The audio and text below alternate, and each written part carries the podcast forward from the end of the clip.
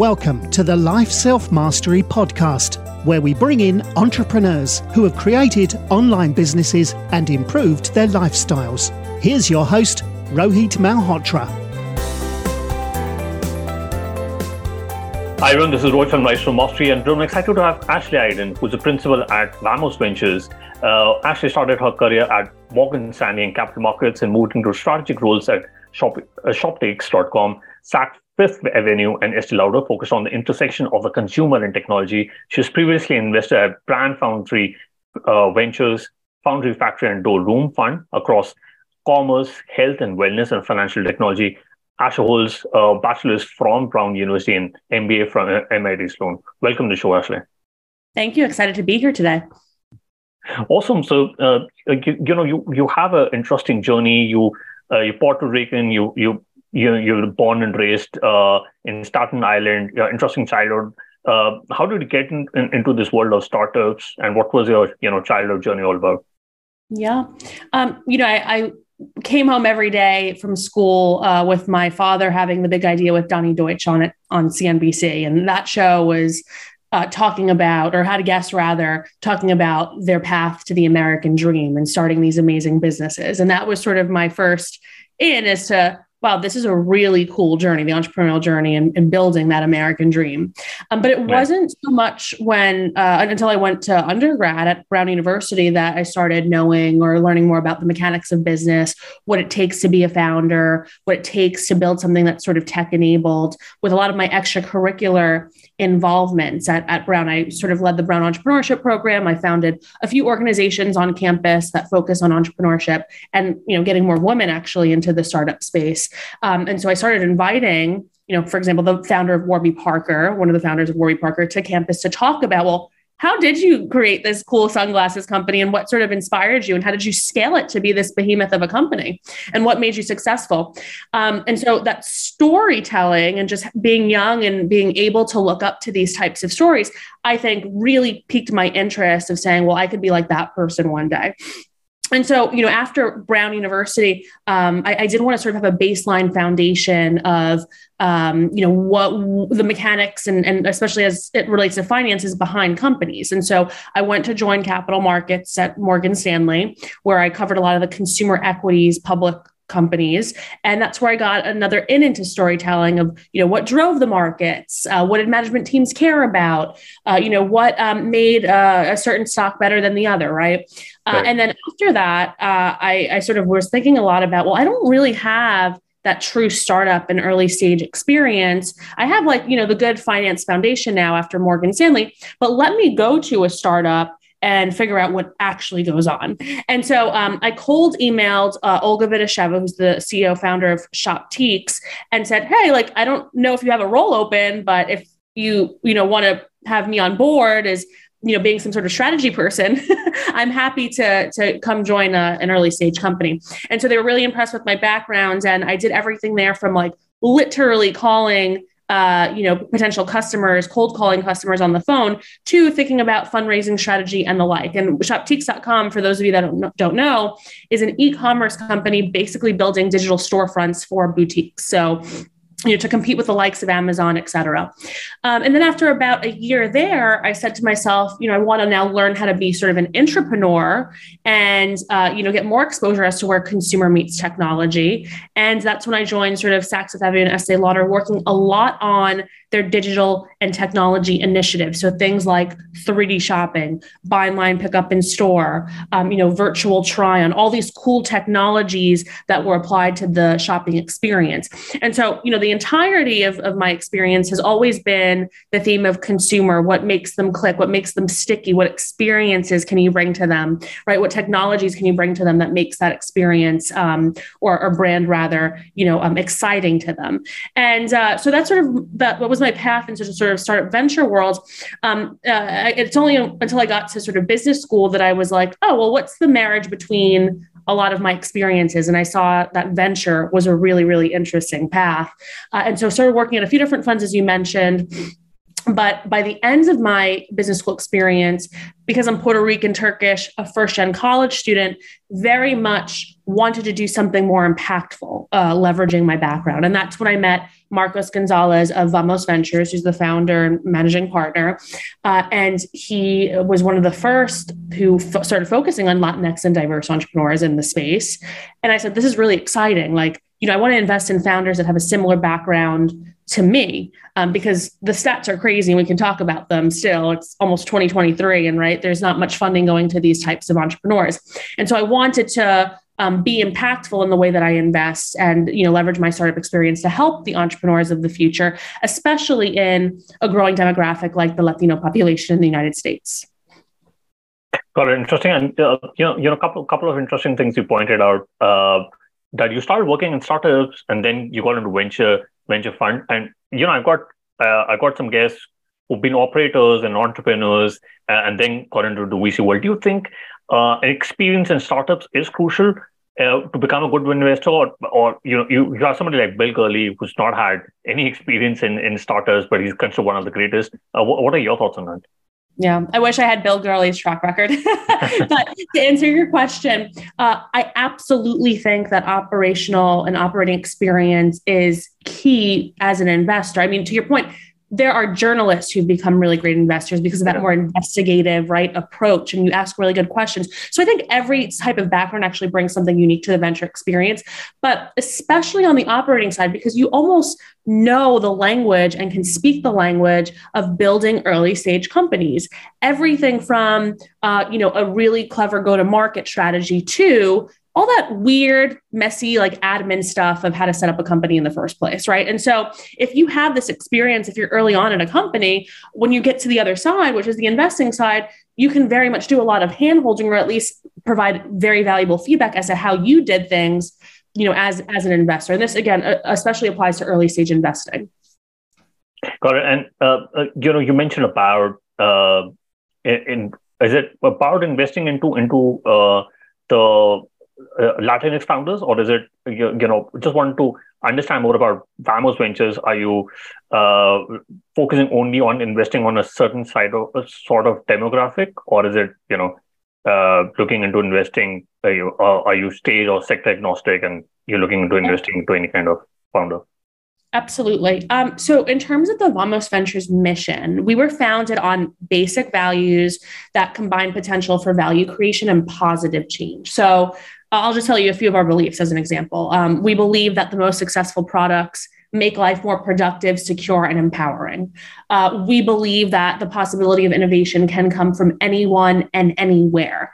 And we believe now is the tipping point for tech entrepreneurial expression by diverse founders. And so, you know, we, are an impact fund, but we're not an impact fund that sacrifices returns. We're an impact fund that says, you know, we want market rate returns and more. And while we're doing that, we could still create social impact through wealth creation, through social mobility, through community empowerment, and through racial equity. And so, Vamos Ventures is an early stage fund. Right. Um, we're in our first uh, fund, Fund One, that's $50 million. Our checks on average range between 500K to 2 million. I would say, you know, the sweet spots between 750K and a million bucks. And then we do focus on specific areas um, health and wellness, fintech, future of work and sustainability. Um, you know, just very quickly and on the health and wellness side, which is mostly what I cover as well as fintech. Um, on the health and wellness side, we're thinking about more ac- equitable access, more affordability and access as it relates to healthcare. On the fintech side, it's more of an empowerment theme. How can we empower individuals uh, and small medium sized businesses to go and you know um, conduct payments or conduct you know their fintech type of um, operations. Uh, on the future of work side it's very much about upskilling and going back to sort of the gig economy and empowering them. And then on sustainability of course just a clean and better world a cleaner supply chain, you know, clean tech. These are all the different types of things that we're looking at. Um, so we are specific in, in sort of our, our focus areas, and you know, we do appreciate that we are investing in diverse founding teams. Diversity means a bunch of different things to us. We have a big bet on the Latinx entrepreneur, but you know, woman, um, black, uh, pretty much any overlooked and underserved founder uh, founding population and end population too, because we very much uh, invest in businesses that you know might not have a traditionally diverse founding team, but that they focus on serving you know overlooked and underserved populations. Today, I have an interesting stat for you to denote that the founder of Beautiful Lives increased the social media presence by 10x. They managed to publish consistently and effortlessly using a robust social media management tool called Social Pilot. Social Pilot is a cost effective social media tool that helps businesses scale their social media marketing efforts. Use lifestylemastering.com slash social pilot to get a 14 day free trial. Got interesting. And, uh, you know, a uh, couple couple of months back, I realized when Serena Williams mentioned that you know only two percent of the venture capital gets into into into female founders. Why, why do you think that happens? And you know, what is Vamos Ventures doing in order to ensure that you know the, you shorten the gap when it comes to funding for female founders? Yeah, it's a really important and great question, and you know, there are many different ways to sort of go about this and, and, answering. But what I would say is my strongest viewpoint is that we need to put more women in capital allocator seats. You know, the, the numbers are insane. I mean, 2% or so of venture capital goes to female founders, 11% of venture capitalists are women. And I think about 70% plus of venture capital firms have no female partners, right? And so hmm. who's making these decisions, right? Um, you know, I think naturally, if you're a woman, you'll probably have more access to different types of entrepreneurs, maybe folks that relate to you, or maybe folks that come from your network or whatnot. And traditionally, like, you know, women investors, you have more access to women entrepreneurs. And so I think that you need more of us in capital allocator seats. I mean, it's just proven gender inclusive founding teams perform better. Startups with one female founder hire up to, I think, three times more women, right? And women venture capitalists invest in up to two times more female founders. And so I think naturally, if you have us in more key decision making roles, especially on the investing side, you'll naturally get more deal flow and more women um, with dollars behind them. And something I do want to mention is that um, you know, in terms of women entrepreneurs, I mean, women often start companies specifically to solve problems they face in their everyday lives. Mm. And, you know, I don't think anyone's going to argue that um, women are key decision makers in life. They take care of the family. They t- take care a lot of it, you know a lot of the household. And so, um, you know, who better to invest in than those you know individuals who are making those decisions. So um, you know that's sort of my quick take as to how to invest in more female founders and some of the stats and inequities around women in this space. Um, but you know i think that it's also give people a shot. You know we often say that at vamos ventures and investing in diverse founding teams how will we ever know um, and how will we ever be on these journeys if we don't give people a shot by investing in them? Very interesting. And uh, I, I was just wondering is it uh, also important to have uh, you know the right sort of LPs when you're looking to, for for a aspiring venture capital uh, fellows looking to in, uh, to to raise funding. Uh, you know what what is what has been your learnings when you're looking at you know raising funds from the right sort of LPs so that uh, you could look at building like a ten year uh, ten year uh, fund and yeah. also you know uh, uh, what is what has been your experience to you know get those women investors uh, in the in their uh, in your LPs? Yeah, it's a wonderful question as well because I think there are a lot of emerging funds, and only the momentum to invest in these diverse emerging man- managers has happened in the last what two three years. Um, and so I think there's been sort of a shift in the LP landscape. Of it could be very well that more diverse folks are becoming LPs, and they're therefore they see the importance of investing in diverse emerging managers. It could be that you know, in the wake of the Black Lives Matter movement, people were like, finally, oh, it happened way too late, but finally, we need to do something here, right? And investing in these types of founders and, and managers who might bring a different perspective in this space and who do.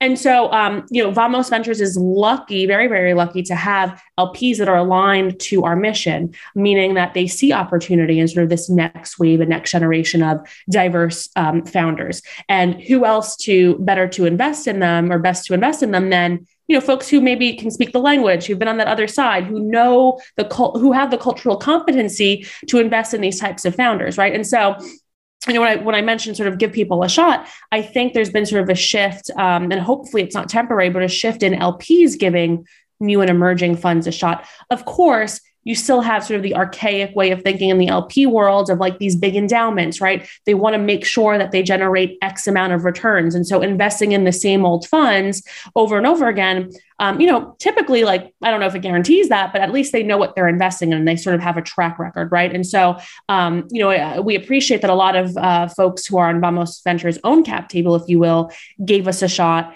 And now we're sort of proving ourselves with our first fund. And we're actually going out to raise our second fund um, in the middle of next year. So I think, you know, hopefully a lot of those LPs will see all the amazing work that we're doing um, and, and re up.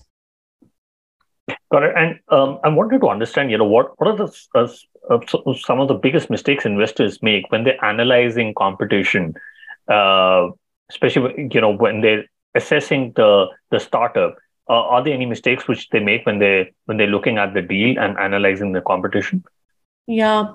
You know, I forget what big investor said this, but it's always stuck to me. And that's like VCs are notoriously bad at market sizing. And so, you know, if you would have looked at an Uber, for example, in the very early days, who would have thought that someone would get into a random person's car and, and take a ride? Right.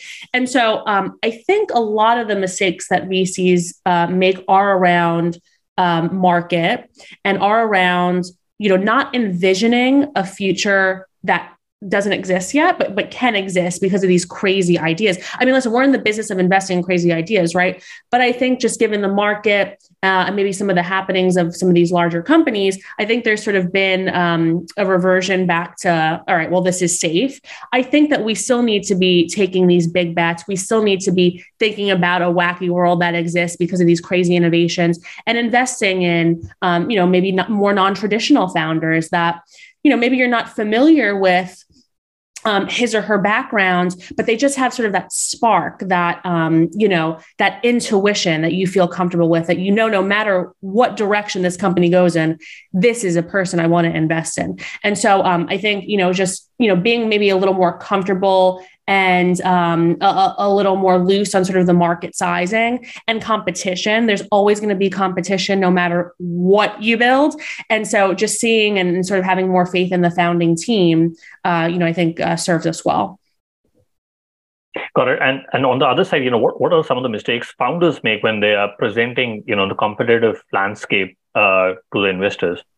Yeah.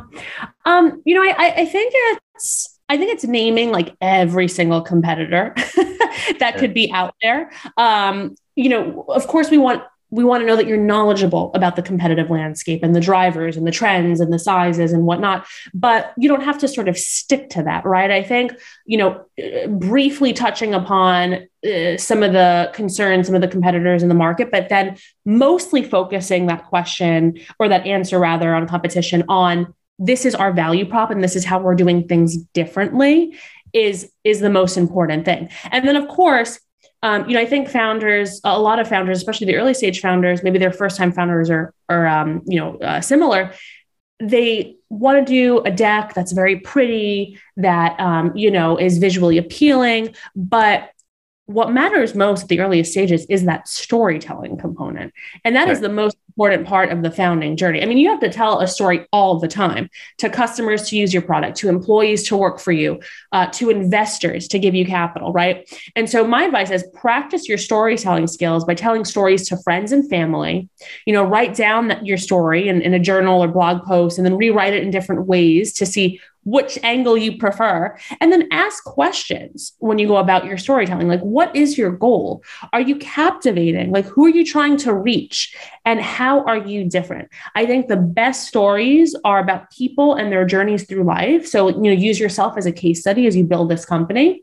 Um, and you know i feel like some founders don't really focus on that storytelling component. And that's really what captivates the investor and very much says or at least projects like this person's very serious because he or she has lived and or work experience in this space. And that pain point was so hard for this person that now they're building a company around it. Mm, got it. Very interesting. And uh, and what advice would you give to founders when they're looking to raise uh, money especially during uh, these times when everyone is saying that they, they are investing but very few really are investing? Yeah yeah you know, I, I, would be very selective, um, no matter what type of market you're in, as to who you put on your cap table. I mean, this is a relationship that's going to last a long, long time, right? And you don't want an investor that uh, maybe you're just iffy about it and just want to take capital, right? You want to make sure that you have a, an aligned investor from a values, from a mission standpoint, and you want to make sure that the way that you sort of construct your cap table, um, you know, gives you value add, and maybe you're missing a skill set as to go to market, right? Maybe you want a partner who's very good at branding and marketing, and so make that cap table, make your partners very comprehensive, very well rounded. Um, and going back to my point of selecting your partners very carefully uh, you know, you want to ask VCs all the tough questions too. You know, don't let them ask you all the tough questions. You very much can ask them, well, how have you helped your portfolio companies? How are you navigating this market downturn? You know, um, can you give me a few founders that I could just do reference calls with that I could really ask them about sort of your work and how you approach, um, you know, a meeting with them, right? Or giving them feedback and advice. So um, I would be very selective and I would ask the tough questions to VCs as well. Mailman is a email assistant that shields you from unimportant emails, minimizing interruptions and making your days calmer and more productive. You can visit mailmanhq.com and use the code LSM, uh, which gives you the benefit of 15% off for the first year on the annual plan, uh, which already has 20% discounted compared to the monthly plan. So you can visit mailmanhq.com and use the code LSM. Got it. And uh, you know what? What advice you give to founders uh, on doing layoffs? Uh, it, it's something you know which uh, they don't want to do, but if you know uh, there's a cash crunch and they need to do those layoffs, uh, how should they do the layoffs? And you know, should, do you advise them to do it right away or you know slowly do it? Uh, you know, it, it, it's such a. There's several considerations here. I mean, listen, right. the market's the market. I think every everyone knows that it's high inflationary environment. There's lots of market volatility. There's geopolitical instability. There's instability all around, and right. I think everyone's sort of on the edge of their seats as to their current opportunities and what the future is going to look like. You know, I often um, advise founders when they have to cut costs, right, to, to survive, you know, do it quickly, especially as it relates to team. I mean, and be empathetic and be respectful, right? It's all about sort of delivery. Um, less so about timing. It's all about delivery and making sure that if you do have to deliver that bad news, you do it in a way that's comfortable, uh, that's kind, uh, and that you know you're not just leaving them out there. It's more of like, listen, um, you know, it's unfortunate times. We need to do this. However, we want to support you in looking for your next opportunity or connecting you to folks who are hiring or, you know, whatever resources that you can provide them. But I would say, you know, do it as you need to um, to grow and, and survive. Um, it's unfortunate, but I think it's all about sort of messaging. Got it. And and what, what are your thoughts about scenario planning, especially when it comes to you know seed stage and pre-stage um, uh, companies? Uh, and if they have raised, you know, for the next six to twelve months, but you know, what should be, uh, you know, a couple of scenario plans uh, which you know founders should be creating during these times. Yeah. Um, I mean, uh, you know, very the worst base and, and best case. And what that means is, you know, in the worst case, it's the market just doing a complete downturn. The base case is sort of going as it is. And the best case is that we sort of have a turnaround in 1Q, 2Q, as some people think that we may have, of, you know, things are going to become better. Um, and we're going to get into sort of a better fundraising environment. So I would sort of scenario plan for those three things. Of course, and this is how I've always been, and not many investors are like this, or I should say, like probably 12 months ago, not many investors were like this, of being more conservative with your projections and your numbers. You know, um, you may grow exponentially during this time. There may be a lot of opportunity for your company, but you know, be also realistic in that you want to show investors that you're conserving cash that you're you know spending funds appropriately that you are scenario planning for even the worst conditions and that you are thinking about sort of markdowns and you know what if i don't fundraise in six to 12 months have sort of a plan b c and d um, this way you can come prepared to those tough conversations got it interesting and um, uh, I want, wanted to understand. Do you think the, the current model for, for venture can be disrupted? Uh, we have had you know equity crowdfunding and then uh, you know uh, you're looking at uh, uh, especially when it comes to blockchain companies trying to trying to uh, you know raise funding but do you think uh, venture capital can be you know disrupted in the next coming years? Absolutely. I mean, listen, to your point, there's different investment vehicles now. I think people have different ideas as to the venture capital space and what it can become. I think you're going to see a lot of consolidation in the venture capital space. And I do think that the winners are going to be um, those funds and investors focused on a specialty, right? I mean, with Vamos Ventures, for example, we're very much going all in on Latinx and diverse entrepreneurs, and we do see an opportunity there. And the demographics and, and the growth just show that you know these folks are going to be a big percentage of the population in five to ten years and, and growing right? And so we want to double down on that. We want to specialize in that and we want to sort of be a voice and thought leader in that space.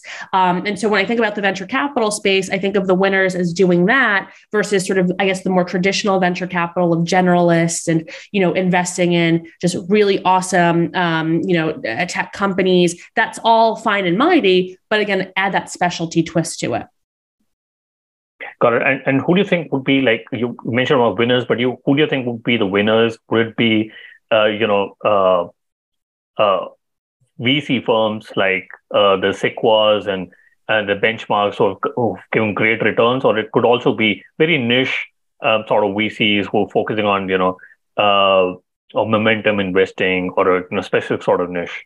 Yeah, I, I, think the niche investors, you know, are, are, really interesting. I think they will be winners. Again, talking back, uh, talking to that specialty. I mean, they're going to know these markets. Whether you're, you know, you go all in on sort of digital health or like aging in place, and you're an aging fund or elder care fund, right? You're going to be able to build these connections, this deep functional expertise, and this network that I think is going to drive uh, you know your portfolio companies. And it's also very awesome from a awareness and visibility standpoint because if you're let's say an aging fund uh, and you have all these amazing aging companies come into play you know in the next five to ten years if you're known for that, right, you're going to get the best deal flow. And so um, I do think, listen, the Sequoias and Bessemers, they're going to be fine, but I do think the outperformers will be more of the niche special specialty funds, even you know some of the emerging funds that are focused more on this uh, this more specialty and um, you know diversity focused.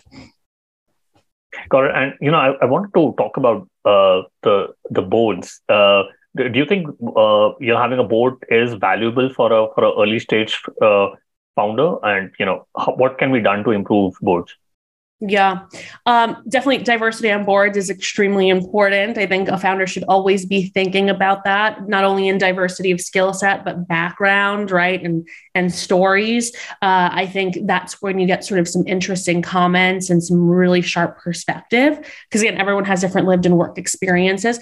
And absolutely, I think a board's important for uh, early stage companies. I think, you know, whether you're two times founder, three times founder, first time founder, you always need additional perspective, right? I would say less so. You don't need people like meddling in your affairs and telling you how to control the company. And that goes back to my point of being selective about not only who you have as investors, but even who you have as on your board and who you have as mentors and advisors. Um, but I do think having sort of a, an extra set of eyes, especially folks who have been there before and who have built and scaled these type of companies, or who have just again deep functional expertise in a certain space, is always valuable. Um, you know, I, I often say that when you're building a company, uh, you know, hopefully you have sort of a, a ring of champions um, or you know a trusted source of of guidance and almost like a a panel. Um, where you're going to ask all your tough questions to and of course you need to be like you know you, you can't say everything that's on your mind or be your truest self maybe in some of these board meetings but um, you know you, you, should be able to trust them so much that you value and respect their opinions um, even though a lot of that feedback could be tough sometimes Got it. Awesome. And, and I quickly wanted to do the top three. What's your favorite business book? Uh, my favorite business book is uh, Alpha Girls. It's a story about the earliest venture capital woman in Silicon Valley. The uh, you know um, uh, a lot of the stuff that they faced and trying to be successful venture capitalists, and that you know there's a light at the end of the tunnel because they sort of paved the way for many others behind them. Oh, that's interesting. I've never heard about Alpha Girls. I'm going to look it up and, and read it or put that in the show notes. And uh, you know, if you could go back in time when you when you joined Vamos Ventures, what is the one thing you would have focused on or done anything differently? I think it's more of um, you know being comfortable with my voice, and this might have been sort of a theme in, in my entire career of like you know now I'm I'm starting to think and get a mindset of like the perspective that I have again based on my lived and work experience is really valuable, and I could sit down with founders and share those different perspectives, um, and it's helpful to them. And so um, the, yeah, the bottom line there is just being comfortable with who you are, you know, being proud of the unique perspective that you bring um, in any you know uh, in any world in any context in any conversation um, and being proud of of who you are and you know voicing that opinion. You would be surprised that you know if you think that you don't have anything fun or crazy or whatever to say on twitter there are going to be people who who think that is you know something different. And so um, be fearless in expressing that opinion. Yeah i, I love that answer. I think it, it sounds it's it's a great advice for everyone right uh, do you have any favorite online tools, for example, Gmail, Slack, Zoom? Uh, I do. I love. I'm, I'm a, this is my Virgo like OCD self. I love Calendly and leveraging that and integrating that into my entire life. And so, thank you, Calendly, for making my life uh, very easy from a scheduling standpoint. I can't live without it. Yeah, no, absolutely. I think I can't function without Calendly. We'll put that in the show notes. Um, I say, what are the best way people can reach out to you and know more about Vamos Ventures? Absolutely. I'd, I'd, love to stay in touch with everyone. Um, you can just email me at ashley at vamosventures.com. I'm always down for a chat. LinkedIn, just find me, Ashley Aydin. And then on Twitter, um, same thing, Ashley Aydin. Um, but please keep in touch. I'm always willing to chat and provide feedback. Awesome. We'll put that in the show notes. thank you so much for taking the time and speaking to us. I really enjoyed my conversation with you. Thank you. Same here. Thanks for listening to the Life Self Mastery podcast, where we teach you how to start and grow your online business. For more information, visit Rohit's blog at www.lifeselfmastery.com.